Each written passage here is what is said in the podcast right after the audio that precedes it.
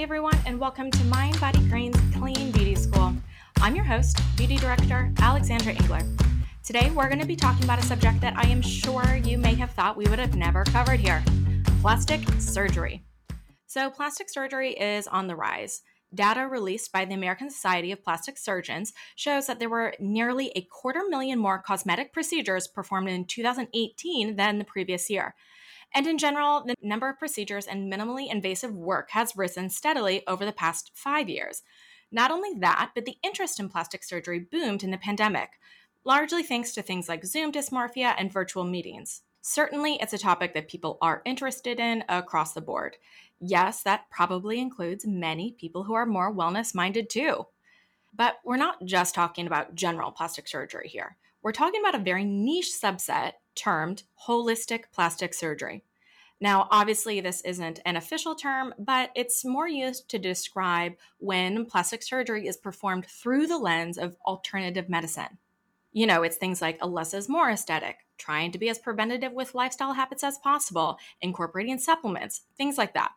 And to do so, I'm talking with Tony Youn a board certified plastic surgeon who is deemed America's holistic plastic surgeon. He has quite the following on TikTok and has garnered praise for his approach with cosmetics and aesthetics. I will allow him to explain in more detail the nuances of his practice. So, without further ado, welcome. Thank you so much for having me on, Alex. I am so excited to have this conversation. But before we dive in, I just want to hear more about your story.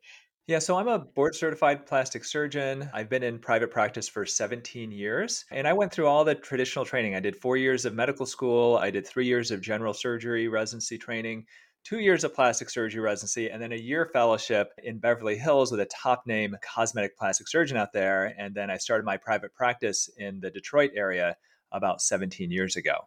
So, what brought you into holistic plastic surgery specifically? And, you know, what was your mindset going into uh, this very unique and very you branch of plastic surgery? Was there a moment in your career that you realized that you wanted to craft this niche specifically? Yeah, I think there are a couple of things that really played a huge part. I mean, the first part was, gosh, probably six or seven years ago, I started discovering alternative and holistic medicine. I mean, I went through traditional medical training and residency and all of that, and it I came to a discovery through some colleagues of mine, some friends that I that I made who are in the holistic space, that there's this whole branch of healthcare and medicine that I had no idea about. And sure. it started with nutrition. And I came to this realization that, holy crap, like nutrition really is the key to health. I mean, the major key to health is nutrition. And we learned almost nothing about it through medical school. So, this got me on the path towards learning more and more about holistic and alternative medicine. I've written a few articles for Mind Body Green. And then what happened is, is several years ago, as I was kind of in this and, and learning more and, and figuring out what I didn't know, I thought that I'd hit the pinnacle of success as a surgeon. Now, when you look at surgery, surgeons look at success as being the biggest operation. So, like in residency, the young residents would do the smaller operations, and then you would hope someday to get to that higher level where you could do like the eight to 10 hour operations. So, like the more invasive, the bigger operation, technically, the better. And Alex, when I started my practice, I always I kind of focused on it, looked like looked at it like that, and I would count how many facelifts do I have coming up over the next you know couple months. And the more that I would have, the bigger operations, the more successful I would feel. And then I had a patient who had a facelift who had a horrible complication. And that really got me into thinking like, am I really doing the right thing for myself? And this combined with what I was learning more about holistic medicine got me to realize that the goal is not to bring a patient to the operating room, which is a goal of most surgeons, the goal should be the opposite is how can I keep them out of my operating room? And if I can keep them out of my OR and get them happy with how they look, then I've definitely done my job. So let's lay the groundwork. What is holistic plastic surgery? Uh, what does that mean to you? You know, I think it's a phrase that probably trips people up because it seems you know, almost in Congress with each other. It's like an oxymoron. yeah. But obviously you are practicing it in a way that doesn't feel like an oxymoron or it doesn't feel in Congress with each other. So can we can you just explain what it means to you and what that looks like in your practice? Yeah, holistic plastic surgery is this idea that in plastic surgery, you look at the body as a whole picture and you want to start with the basics. And the basics aren't Botox or facelifts or breast implants. The basics are lifestyle, nutrition, it's exercise, it's reducing the environmental toxins that you're exposed to. And it really is looking at overall youth and beauty in that more holistic manner. Now, it doesn't exclude cosmetic treatments. I mean, I do cosmetic treatments. I operate three days a week most weeks, but it uses those types of things as a last resort. And so I explained to my patients almost like it's like you're building a house. And surgery is like the attic. Okay. It's like that upper that upper suite way at the top of the house. You don't start with that. You start with the foundation. And the foundation is the right diet, is skincare, it is once again your environment and your activity and all of that. You know, so I think the idea of plastic surgery is so inherently tied to whatever meets the standard of beauty at that moment. So, you know, when you think of more traditional plastic surgery, what trends do we see right now? What are people getting and you know, how is that different than what you're doing? What what is a traditional plastic surgeon? What are they doing right now? What are the common things that people are getting? What are they focusing on? Well, one really hot topic in plastic surgery right now, and something that's been very important for me as well, is social media. And if you mm-hmm. look at social media and you look at plastic surgeons on social media, what is it? It's all before and after photos. It's, hey, mm-hmm. look at how bad this person looked before. Now look at how great I made them by putting breast implants in them or by yeah. performing this operation. And really, that's what you see with, with I would say, 98% of plastic surgery accounts. And that's now what people are learning from from us. So, you know, once again, there's nothing wrong with having surgery. You know, that's not the kind of the goal of what I look at. But the idea is that how do we once again um, educate people on staying out of the OR if we can help it? And and I think that's the difference. Is you know i am very fortunate, and it's crazy. It blows my mind that I've got millions of people following me on these social media channels, and I think part of it is because of what I put out there and the fact that yes, I do surgery, and every once in a while you're going to see a before and after surgery. But it's not glamorizing it necessarily, it is educating and once again, um, trying to encourage people to take their health into their own hands and using surgery as a last resort. Yeah, I mean, just to go off on using surgery as a last resort, what does that mean? What steps do you encourage people to take prior? Uh, you know, turning somebody away from surgery that that's probably a hard thing to do as a surgeon. So, can you just walk me through um, that process? Yeah. So, you know, I get a lot of patients out that come to see me and they have money in hand and they say, I want a facelift. And I look at them and let's say they've got a lot of sunspots on their face or they've got a, a lot of fine lines you know the first thing i try to encourage them to do is to take care of their skin you know i can tell if somebody when somebody literally walks in my door if they're a smoker or not just by looking at their skin and so those are the first things that i try to encourage them is okay you know before you plunk down the money and you undergo a three and a half hour operation you know let's get you off the cigarettes let's get you taking better care of your skin you know and people who come in and they say they want liposuction let's get you hooked up with somebody who can help you with managing your weight. And so the idea really is that there are certain conditions where surgery is the only real option. You know if you've got if you've lost 100 pounds and you've got skin hanging from your tummy there's no supplement or cream or even laser that's going to take care of that. Really you have to consider surgery if you want to get rid of it but there's so many other things that you can do to help yourself feel better uh, and feel better about your appearance that doesn't require going under the knife. And, and that's why I really look at surgery as a valid option, but an option we have to consider as that last resort. Because you know what, Alex, if you have plastic surgery, what's the worst thing that can happen to you? You can die. So when you're talking with people, how how are they receptive to this? Do you find that people I get from my perspective, if I'm going in and I want something done and my doctor is, you know, telling me all these things that uh, I should do instead, that uh, I imagine that that might be jarring for patients. How do patients react? I'm just so curious. Um, you know, I turn down about one in every five people that come to see me, and there are a number of different reasons why. Sometimes, just like I mentioned earlier, there's a better option for them that's a safer, healthier option. Other times, people come in and their their expectations are unrealistic. You know, they want to look like a cartoon character. You know, they want to look like those people that they see on the Real Housewives. You know, and it's just it's not my style. it's not what I believe in and what I think is the right thing. And so, yes, it can be very difficult. You know, interestingly enough, it's so much easier and sometimes to say yes as a surgeon as to say no. You know, it takes me a lot more energy for me to sit there for a half hour sometimes trying to convince somebody that surgery is a bad option for them than for me to say, okay, fine, I'll do it. You know, go pay the money and let's schedule you. You know, but in the end, really what it comes down to is is that I always try to look at okay, what's in the best interest of my patient, even though they may disagree with me. What's in the best interest of their health and their well-being, and I always go th- go to that. And honestly, sometimes it backfires. I've had patients, prospective patients, go online and bash me because I have turned them down for surgery because they've waited a year to come see me, and then they I say no, and they go online and say, I waited a year to see this guy and he turned me down. Who does he think he is? You know, I need this operation. And they give me one star or zero stars and they tell people, don't come see me.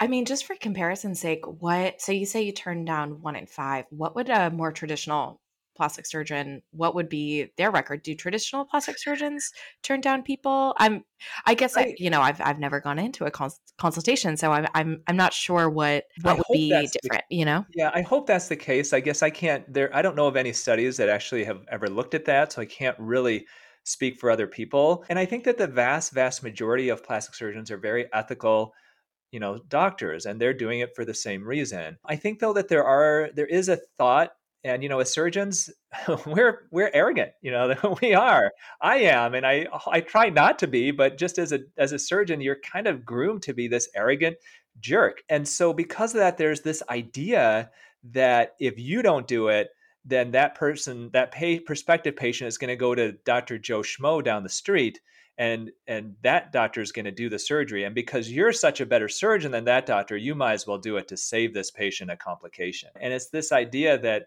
that if i don't do it somebody else will and because i'm the superior doctor then i should just go ahead and do it even though maybe i don't think it's really needed. And it's it's a horrible way to think. Yeah I, uh, giving somebody a, you know a surgery changing their face or changing you know their body it's something and and you yourself don't necessarily agree that they should be making those changes, I mean, that must be quite challenging for people because you know yeah. you're doing what the patient wants but you're not necessarily doing what you think is best. And you know as a doctor that must be hard. Yeah and and in general i you know that's something if i don't think it's best for the patient i'll just tell them no. Sure. Um, but there are those kind of gray areas that we do see where let's say somebody wants a little filler in their cheeks and they are insistent that you have to do it you have to do it and you know i waited four months for this appointment and i've been sitting in your office for a half hour and now you're not going to do this for me? And that does create a very difficult scenario sometimes. And part of it you know there's a plastic surgeon saying that we're psychiatrists with knives. And and to an extent i think that's very very true. And so part of it you know part of i think the art of plastic surgery is is talking with people and trying to convince them of what you believe if you feel that's in their best interest. And sometimes, you know, you disagree. And like, like I said, people leave the office and they're mad and they bash me for it. But for me, you know what? I got to sleep at night and I wouldn't like the worst thing that can happen is you do a procedure that you don't believe in, you don't believe is the right thing, and then that patient's unhappy with the result or they get a complication. You know, mm-hmm. that's what I always want to avoid. Sure. I'd rather have somebody mad at me who I haven't treated than somebody mad at me who I have treated. I, I, mean, honestly, fair point. What you said, you know, about being a therapist with knives is so interesting. I was actually having this conversation the other day about, you know, so much of the work that we do in beauty is we're treating an internal problem with external means, right? Mm-hmm. Clearly, there's something that is we feel unhappy about ourselves, we feel down about ourselves for whatever reason and we are treating that with external products. We're treating that mm-hmm. with and that's a hard thing to kind of reckon with you know as somebody who is deeply in the beauty industry and yeah. you know does focus so much on products and what you're doing to to your appearance. How do how do you reckon with that? You know it's do you, you is know, it something that you think about? I think you know there is something you know it's, it's this thought i've got a friend of mine who's a psychiatrist and he told me one day it's kind of an interesting thought. He said you know how you feel like when you go to the mall and you buy a shirt and you put and you get this shirt that you really like and you put it on and you go out with your friends and you just feel better wearing that shirt. Like you feel more confident. You you have this and, and it's just a shirt you know? It's yeah. it's not like your friends look at you any differently but it's this feeling that you get where you feel better with it. There's nothing wrong with that you know, we all want to feel good. There's this dopamine rush that you can get from it. And people get that same rush when they have a, you know, when they apply makeup sometimes. They get the same thing when they've been using skincare and they see some of the spots go away and their skin looks nicer.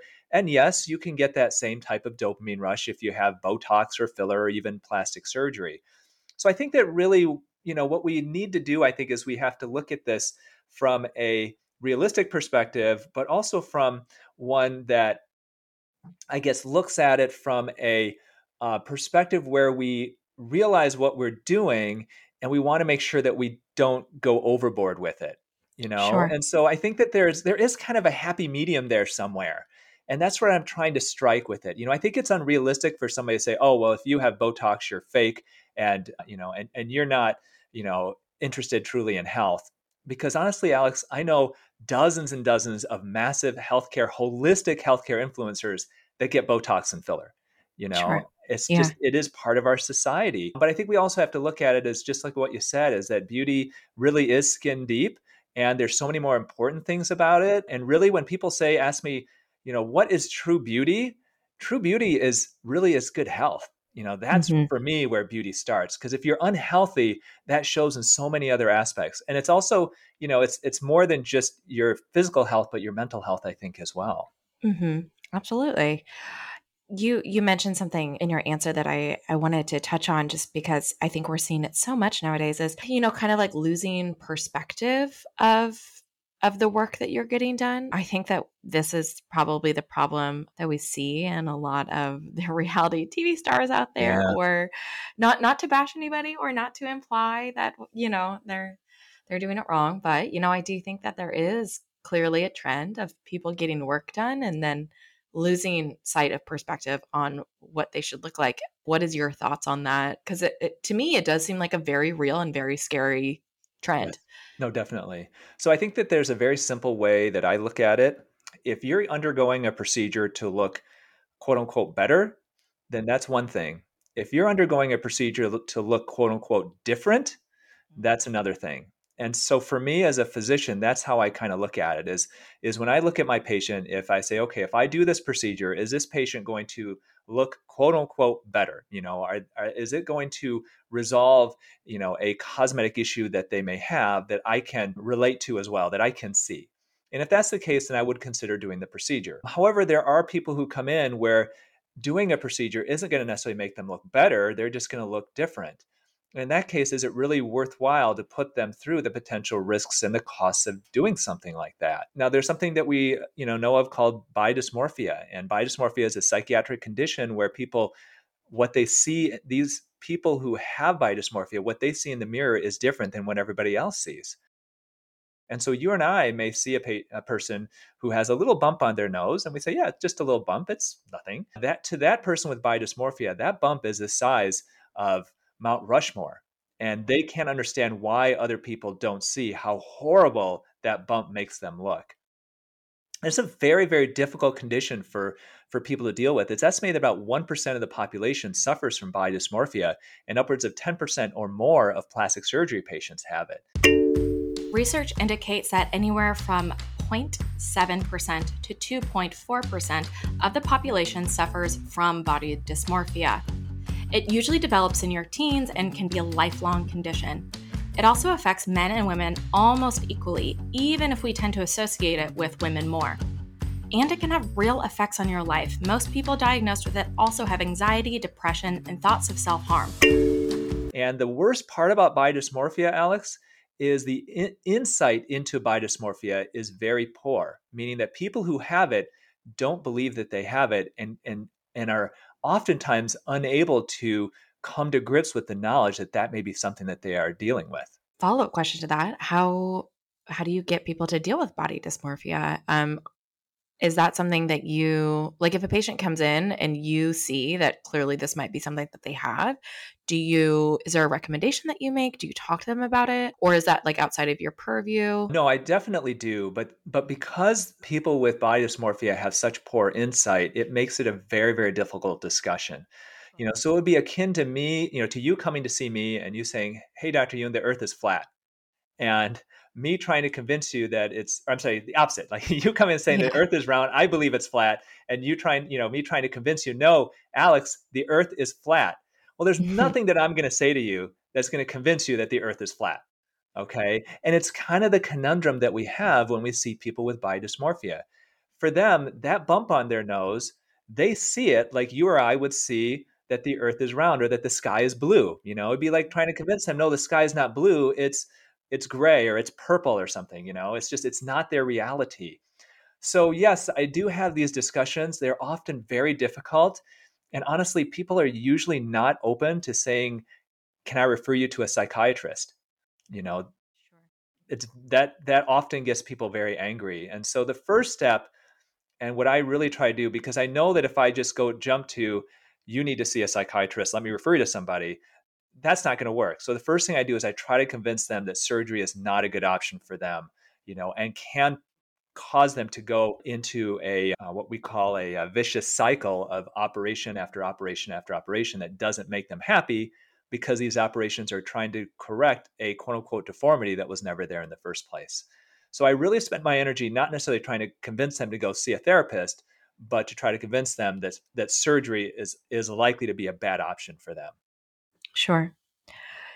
So, for the actual surgery part, how is your practice different? How is holistic plastic surgery different? Is it, you know, only doing modifications in moderation, you know, nothing too extreme? Yeah. Like what when you actually, you know, when the person actually goes into the knife, what what are the differences? So, there's a few things here. The first thing is that all of my patients who undergo major surgeries, uh, I put on a nutritional supplement protocol. So, what I did several years ago is I looked at the literature in surgery literature as well as the literature in nutrition and alternative medicine. And I created a pre and post operative protocol to, to help people hopefully to heal faster, to have less inflammation, less discomfort, that type of thing from surgery. Protocols, if you don't mind me asking. Yeah, so all the patients, we start off by putting them on arginine, L-arginine. And this is a type of amino acid that has been shown in the surgery literature to help people heal faster from wounds. I also put them on glutamine and other essential amino acids as well. We put them on a probiotic to help with their microbiome. I put them on a special multivitamin that helps to support the collagen of their skin. And then I'm trying to think what else is part of it. Those are some of the main parts of it. And then usually about two weeks afterwards, I put them on fish oil. And this is a way to help reduce inflammation as well. So he mentioned L-arginine. I thought this was interesting, so I did a bit more digging. And yes, the amino acid has been shown to improve wound healing in humans. Additionally, if you combine the phytonutrient with fish oil, like he recommends, it further enhances the recovery ability in surgery or trauma patients.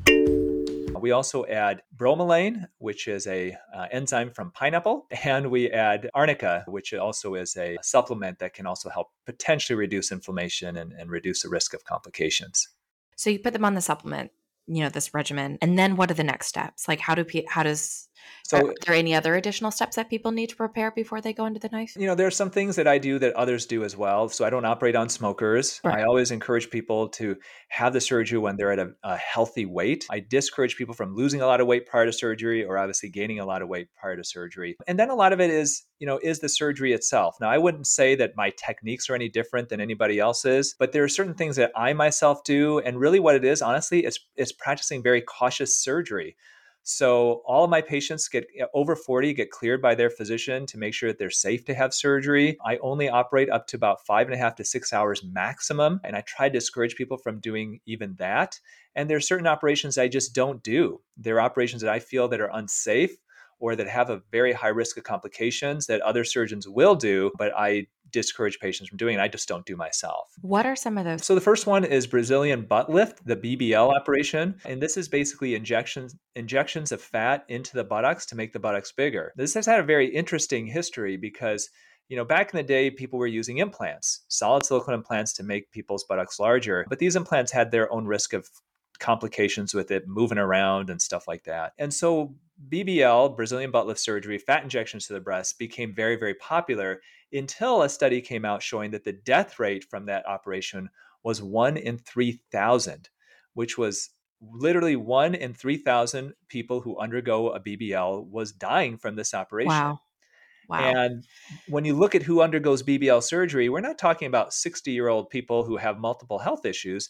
We're mm-hmm. talking about 20 something year old yeah. women, often young women of color, who are having these operations done.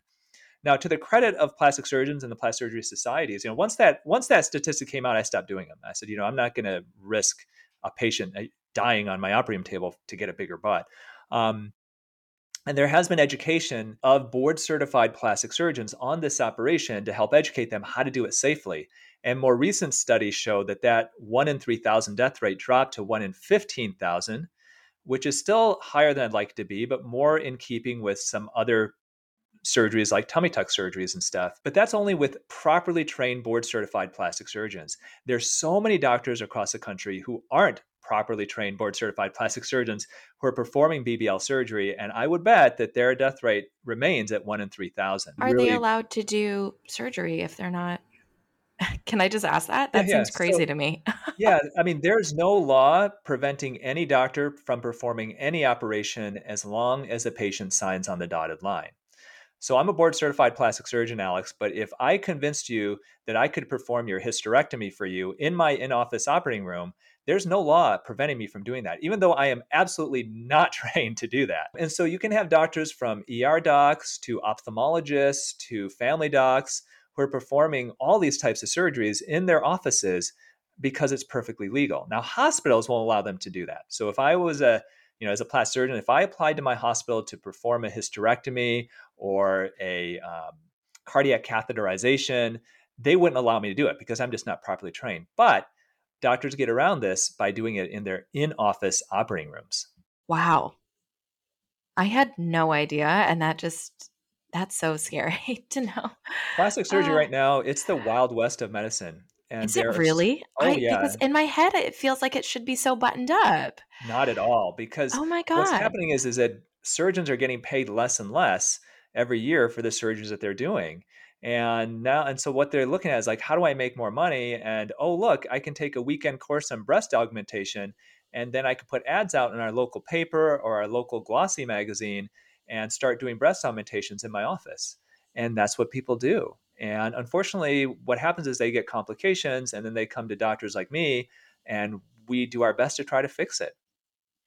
Oh, I mean, yeah, follow up question to that. How many people come in as you know, how to have you fix previous work. That's a Is huge, that common? Yeah, oh yeah, that's a huge portion wow. of, of my practice. And honestly, I would bet a lot of highly reputable, you know, well-known plastic surgeons, we do a lot of fix-up jobs. Now, that's not to say that I don't get my own complications. You know, eh, I get doctors who say, I don't get a, I don't get complications. This, I've never seen that. If you don't get a complication, it's not that you're such a great surgeon; it's that you haven't operated enough, because yeah. stuff happens that are, that's outside of our control. But it really is, I think, the the measure of a surgeon is not necessarily how many happy patients you have, but how do you treat a patient who has a complication or who's unhappy? That's the true measure of a good doctor. Yeah, follow up to that is what do you do if somebody has a complication? Is it just about working them through what's happening? Yeah, I mean, sometimes surgically you can fix it. You know, I've seen some crazy stuff in my day of, you know, like I said, an ER doc putting breast implants in somebody and the implant being stuck in the patient's armpit. Um, you see patients who've had liposuction done by car- I had a cardiologist in the area that was performing liposuction and a patient coming in with these huge divots all over their body. You just see lots of this type of stuff. And sometimes you can fix it, sometimes you can't, you know, and that therein lies the difficulty is it's most of the times these operations, your your best chance of getting the best result is when it's done, you know, properly the first time. Sure. Wow. This is blowing my mind. You know, I don't I don't cover plastic surgery all that much in, in my yeah. in my work at Mindbody Green. It's not something that we necessarily no. discuss too much. I know a lot of other beauty editors do discuss plastic surgery, so I just I, I I don't know any of this. I'm so in the dark about all this and this is I just can't believe that is the Wild West. That is. Yeah, I think it's important for people, you know, who are interested in beauty and interested in a more holistic approach to realize that there are so many things that you can do short of going under the knife. You know, I do sure. see so many people who think, well, geez, you know, it's hopeless. I'm not going to do anything because I don't want to have surgery. And it's like, oh my gosh, you know, improving yeah. your diet, getting good, clean skincare can make huge differences. And the other thing, Alice, is there's so many things that we have right now that are non-invasive You know, we have lasers that can actually melt fat. We've got electro radio frequency devices that can reduce excess sweating. You know, we have devices that can lift and enhance the buttocks that are completely non invasive and completely safe. And that's really the untold story now that's going on in some ways in plastic surgery. And that's part of the whole idea of plastic surgery as a last resort is that there's so many things now that we can do non surgically to help people look and feel better about themselves. And those are the things we always want to try to start with. Sure. You know, let's let's talk about some of these things that you encourage patients to do prior or you know, as yeah. A, instead of surgery. You've mentioned diet, but you know, what does that what does diet a healthy diet look like to you? Well, th- now we're getting into a whole other rabbit hole of what's a good diet. so, yeah, we can't answer that in, in this specific podcast. Uh, I, would, I, would, start with a, with in general a clean diet. So you want to you know eat the rainbow. You want to you know limit the amount of obviously processed type foods that you eat, and really it's all the stuff that you have covered so well on your podcast with some of your other guests. But I think taking it to the next level, you know, I think that there are certain treatments I think are very safe and that can make huge impacts on how people feel about themselves. So, just for a quick example, I think a good bang for the buck for somebody is IPL, intense pulse light. IPL is like a laser, similar, but not exactly. And this is a, a treatment that basically zaps away the dark spots. Whether you call it an age spot, a sunspot, or a liver spot, they're all different names for the same thing. But this is something that we get if we get a lot of sun damage and they don't go away unless you actually treat them. And IPL is a great way. A lot of offices and med spas have IPL. It's a great, a great, easy, fairly, you know, very safe way to help just to take off those spots, and that can make a huge difference on how people feel about their skin. Just out of curiosity, are they are there any downsides to doing like a laser like IPL or any other type of lasers? You know, you can turn it up really high and get a burn from it. Um, sure. So that's where you just want to go to a place that's reputable and, and, and all of that. But other than that, really IPL I think is great because you're not dealing with chemicals. You know, you're not getting an allergic reaction to it, and that I think is a great option. The other thing that's super popular, I think is a great option too, is microneedling with PRP, platelet-rich plasma. Mm, yeah, I've I done that. Covered that. It. Yeah, and that's I think you know now you're using your own body's regenerative properties to help rejuvenate itself. Microneedling too, great bang for your buck. You know, when you look at laser treatments, it costs me sometimes one to two hundred thousand dollars to buy a laser for my practice. And so, because it's so expensive to buy these, we pass the cost off onto our patients. We have to. Yeah. A microneedling pen may cost me anywhere from three to seven thousand dollars. That's much cheaper. Now you can get great results from microneedling and you spend a lot less money. And then the other thing are chemical peels. Chemical peels can be very, very inexpensive. And some people look at them now as a little bit more old fashioned, but they still really work well. So for people who want something that is relatively safe, that is inexpensive, uh, then, then chemical peels can be another good option for them too. How do you feel about people doing um, specifically microneedling at home, but you know these these like at home yeah. treatments? That can get real dangerous. Yeah. So microneedling, you know, I've talked with dermatologists about it, and I don't see a lot of the horror stories that they do because, you know, they usually don't follow up with a plastic surgeon, they follow up with their dermatologist. But yeah, I mean, you could have issues from scarring to infection to worsening of acne. So if you're using one of those, you really want to make sure you discuss it with a dermatologist first. One trend right now that is really dangerous that's been very popular on social media is called the Hyaluron pen. And this I is, actually don't know this. What is this? So the Hyaluron pen basically it's this device that shoots and I think it's it's been used for like permanent makeup in the past, but it basically shoots the contents in the device into the skin utilizing a huge puff of air. And people are putting filler into these. They're oh buying oh filler God. online and they're shooting the filler into their lips utilizing this Hyaluron pen. Well, the problem with this is there's so many issues. I mean, the first thing is I'm, I'm, my mouth is on the floor. Yeah, you should look it up. The problem there's so many things wrong because you don't want to inject anything that you buy online into your body. Period uh, because who knows what this really is? You know, the filler that we inject in my office is made of hyaluronic acid. It's purified. I, you know, we buy it, you know, from directly from the manufacturer here in the United States. You don't want to do that. The second thing is, what's the worst thing that can happen if you use something like this? Well, yes, you can get filler haphazardly displaced throughout your lips and look really, really bad from it. But even worse than that is you could you could potentially inject that filler, shoot it into a blood vessel anything that that blood vessel, that artery supplies blood supply to, can literally die. So you can lose parts of your lip if you inject higher than that. Like some people try to inject their nasal labial folds, that crease between the nose and the corner of the mouth. You could theoretically go blind actually from something like that. So this is a trend that I really think is important. If people are seeing it online, I've seen TikToks on it and Instagram Reels on it. It's just it's shocking that so many people are doing this. You know, I have to ask you. I know that you're big on TikTok, and I, you know, your videos are so informative. Do you? You must have some sort of love hate relationship with social media because obviously you're getting your good word out there, but you being on it know that there's a lot of bad information out there too. So the you know the interesting thing with TikTok is that there is something that that they created that hasn't been done before, and it's called stitches and duets. So one huge part of TikTok, which I think is fun, and I and I take part of, of it all the time, is you as as a professional, you do truth or cap videos.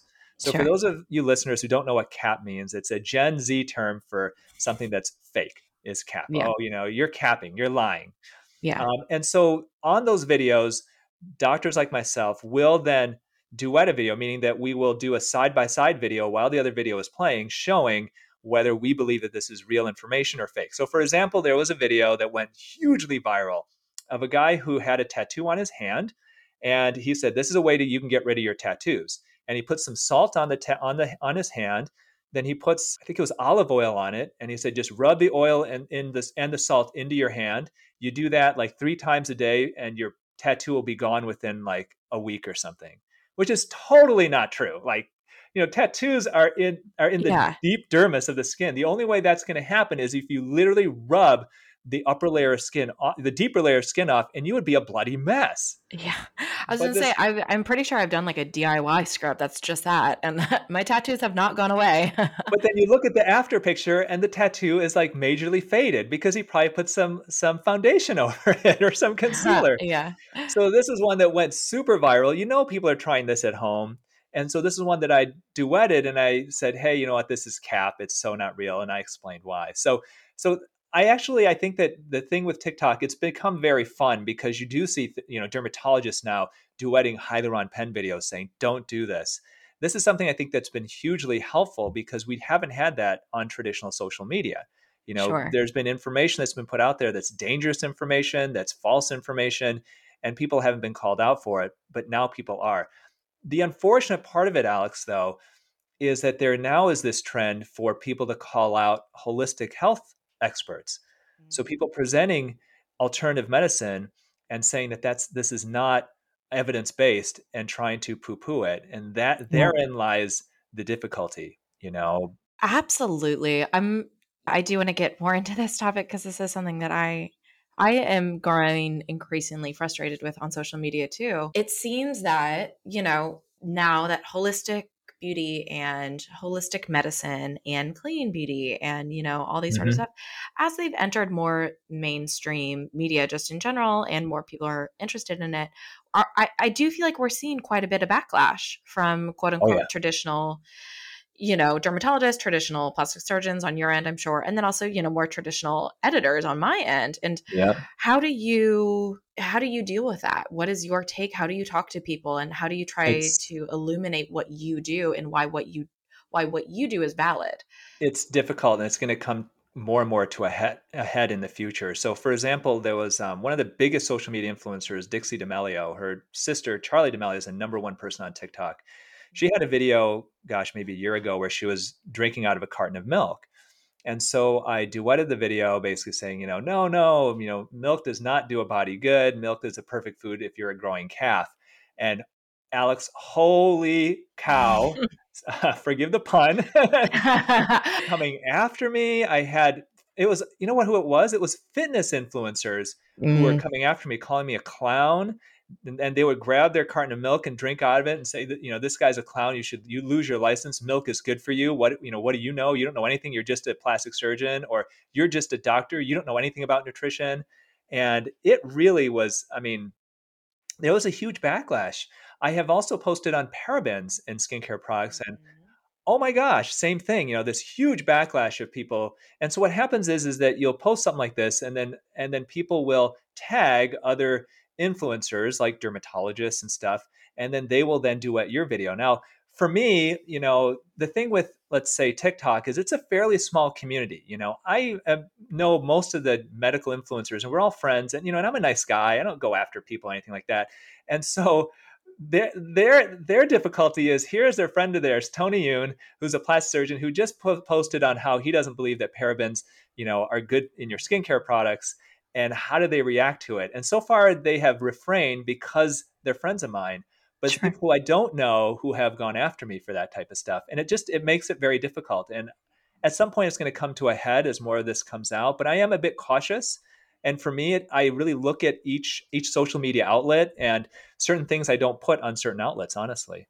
Sure. Just to dive into this a little bit more, why do you think that there is such this tension between people like ourselves who do believe in more holistic modalities and you know approaches to all this stuff and the you know more traditional viewpoints has has that tension always been there? I do feel like it feels so heightened though lately. Is it what's your take? I agree. I feel like it is too and there's you know and i'm not a hormone expert but i know with hormones now that's hitting ahead and there's been mm-hmm. a lot of mm-hmm. stuff there. I think that i do think that it's now what's happening is is that in the past before social media was as popular as it is now, they were kind of two separate camps that really didn't mix at all.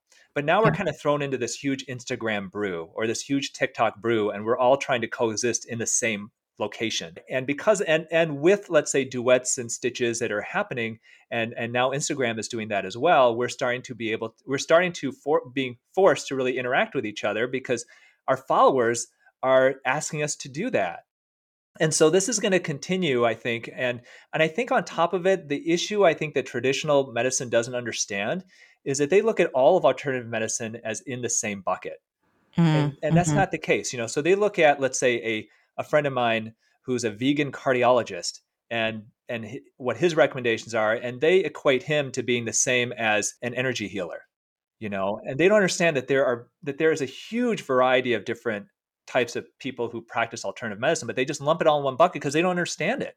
Yeah. You know, and there is this tendency, you know, if I were in the doctor's lounge in my hospital and I said chiropractic, it would be met with jeers and snickers and stuff like that. As these doctors are eating their ham sandwiches on white bread and their potato chips. Yeah. You know, and and there is this lack of knowledge, I think, amongst physicians of what they don't know and there's this threat that they feel from other practitioners who honestly know some stuff better than they do. And and it's and it's trying to protect their turf in a, to a way you know? Another thing that i've been seeing and i have good friends of mine where you know they they talk about weight loss and it's all and they say it's all about calories. It's calories in calories out. If you want to lose weight you just have to have a calorie deficit. And it's like oh. I look yeah. at like oh. And they're friends of mine and i'm not going to say anything to them but it's like oh geez. I just but that's it's kind of like they believe what they've been taught and they mm-hmm. haven't really been taught to question what they've been taught. Yeah. Does that make sense? Absolutely. No, absolutely. And, I, and there are those handful of physicians that all of a sudden the light comes on in their head and they go, Holy cow, holy crap, there's so much I don't know. I have a good friend of mine, Dr. Ken Brown. He's a gastroenterologist. He's in a huge group out in Texas. And um, he joined a group of mine in, in the Mindshare Summit with JJ Virgin. And he was the same. He was where I was, you know, a couple years ago when I met him, where I was a few years before that. And he's like, Tony, there's so much that I'm learning from these alternative health practitioners that is just blowing my mind. And and that's what we need more in traditional medicine.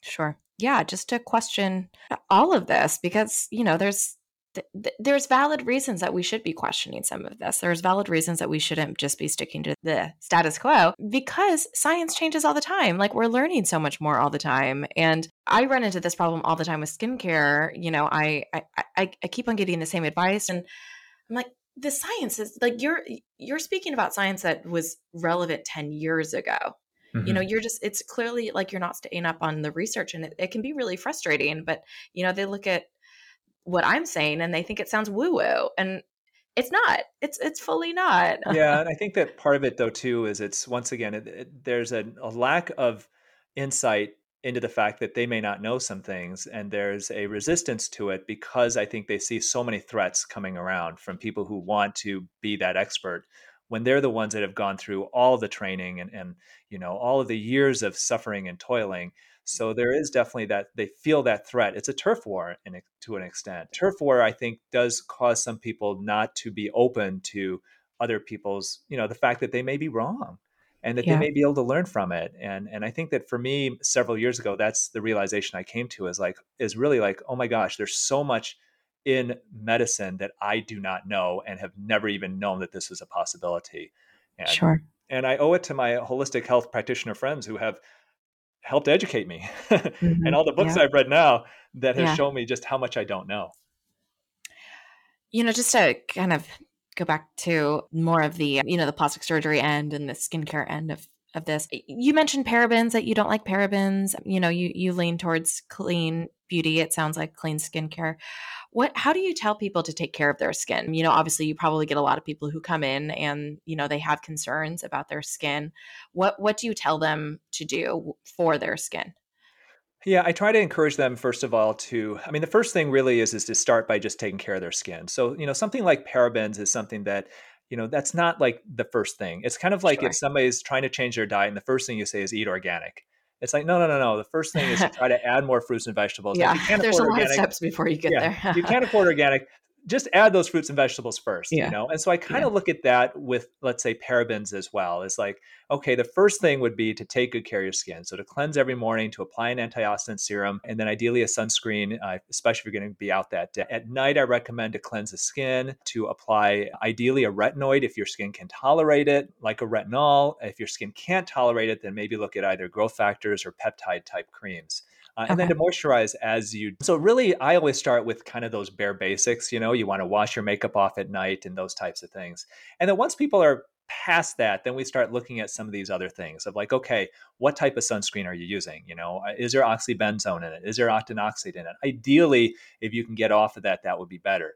You know are you using spray sunscreen on your children? You know mm-hmm. mm-hmm. ideally try to avoid that we did a pretty extensive episode on sunscreen recently, so make sure to give that a listen if you haven't already. But just to clarify what he's talking about here, he mentions a few ingredients of sunscreens that we definitely consider questionable for health reasons and the environment. Instead, we always encourage people to find options with zinc oxide or titanium dioxide. As for spray, many groups have encouraged avoiding the use of them as it makes the ingredients airborne and therefore breathable. And since these ingredients are made for topical use only, that obviously comes with some potential health risks. If they're not using any sunscreen at all, I don't want to jump to that right away because once again, it's like pushing organic and somebody who doesn't even eat fruits and vegetables at all. Yeah. yeah. And so I think it's being realistic. And then it's taking those steps towards better health. And and also part of it is trying to encourage them to take those steps that they're going to see a result from right away you know give them those little wins initially and so that, that they can feel better and and and and feel like they're on the right track. Sure. You know that's an interesting point about giving them little wins. I think i've kind of started trying to see both sides of it. I think for so long i was like you have to play the long game you have to play the long game. I don't care about quick fixes.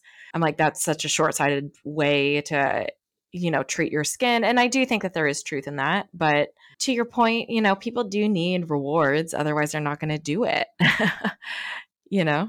And that's that's the whole idea of botox honestly is that yeah.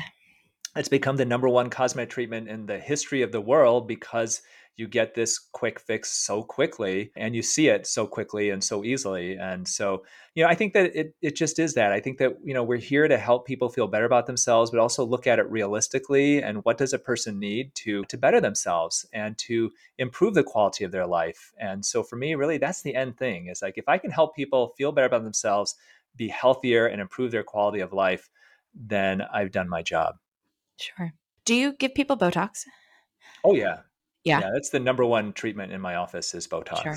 How does how does a holistic plastic surgeon approach Botox? Is it just, you know, being it like in moderation? Think, yeah, how do you, you know, do it? Exactly. It's basically, you know, I, I so I do it, but I also have four trained expert injectors in my office who do it, and they're mm-hmm. all very conservative. You know, with Botox, you know, it's not like you can. Re- I mean, you can overdo Botox, and people look kind of weird after that, but it wears off, so it's not you know that you know horrible it's filler that's more the issue is when you're injecting people's cheeks and their lips and they want these huge kind of over plumped looks. We just don't do that in my office, you know. And if we don't feel that it's right for you, you know, hey, you, you can go somewhere somewhere else. They will if they want. That's up to them. But it's just it's not what we do. Sure. You know, we've talked of probably a lot of of changes that you'd like to see in the industry, but uh, you know, is there anything else that we haven't talked about that really it, it bothers you about this industry that you would like to see improve, and how so? I think that you know we've talked about social media, and I think it's so really now people are finding their plastic surgeons on social media. You know, it used to yeah. be yellow pages, and it went to websites, and now really it's all about social media and unfortunately, there's just so much out there that's just glorifying the surgery, and so many surgeons that are using it to try to make themselves a celebrity, you know? And yeah. I mean, how many I see so many pictures of plastic surgeons taking their shirts off, showing their abs and stuff like that. And it's just, it's, I don't know. I, I think that really in the end, it's funny because I, I have more followers, I think, than most other plastic surgeons in the country. And uh, I haven't taken my shirt off once. I think part of it is part of it really is I wish that people would get back to the basics of, you know what, we're here to take care of people. We're not here to try to get more followers. And if you put your stuff out there to help take care of people and give them good advice, you'll probably get more followers than you would if it's all about just the style of it and look at this great car that I drive and all of that. What do you do for your own health? What do you do for your own skin? What's your routine? You know, we products included, treatments included, but also lifestyle. How do you take care of yourself? Okay, so for me, it really is kind of this whole holistic, multifactorial approach. So over the last many years, I continue continue to try to improve my diet, but I am I don't eat a perfect diet, and and I think it's important for us to realize that sometimes we just need to splurge. And if your kids want to go out for ice cream, you can go with them, and that's fine. You know, one thing that I've changed recently that as I'm getting older, I mean, I'm not 50 yet, but I'm getting to that direction, is I've started doing yoga. And uh, also during the quarantine, I took some time to start meditating, which I really hadn't done much of before. And so it's some of these practices now that I'm trying to get more into and learn more about that I think is going to be really helpful for me personally as I get older. Because honestly, I don't want to be two things. I don't want to be that surgeon that keels over and dies in the operating room at the age of 60. And I don't want to be that guy sitting on my couch, retired you know, out of shape and stiff and sore on multiple medications. Like I want to be that guy that is with my wife climbing mountains when I'm 65, traveling around the world and hanging out with my grandkids. And so it's all about how do I get there?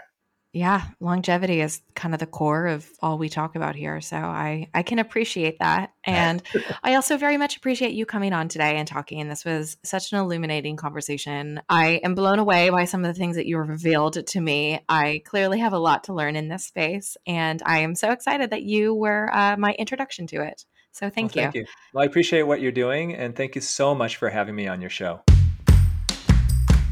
Hey guys, just popping back in here to say thanks for joining us this week at Clean Beauty School. I hope you enjoyed this episode as much as I did. If you're looking for more beauty content or just wellness content in general, don't forget to check out our website, mindbodygreen.com, our Instagram, mindbodygreen, and of course, our parent podcast, the Mind Body Green Podcast. If you enjoyed this episode, don't forget to rate and review us. Thanks again. See you next week.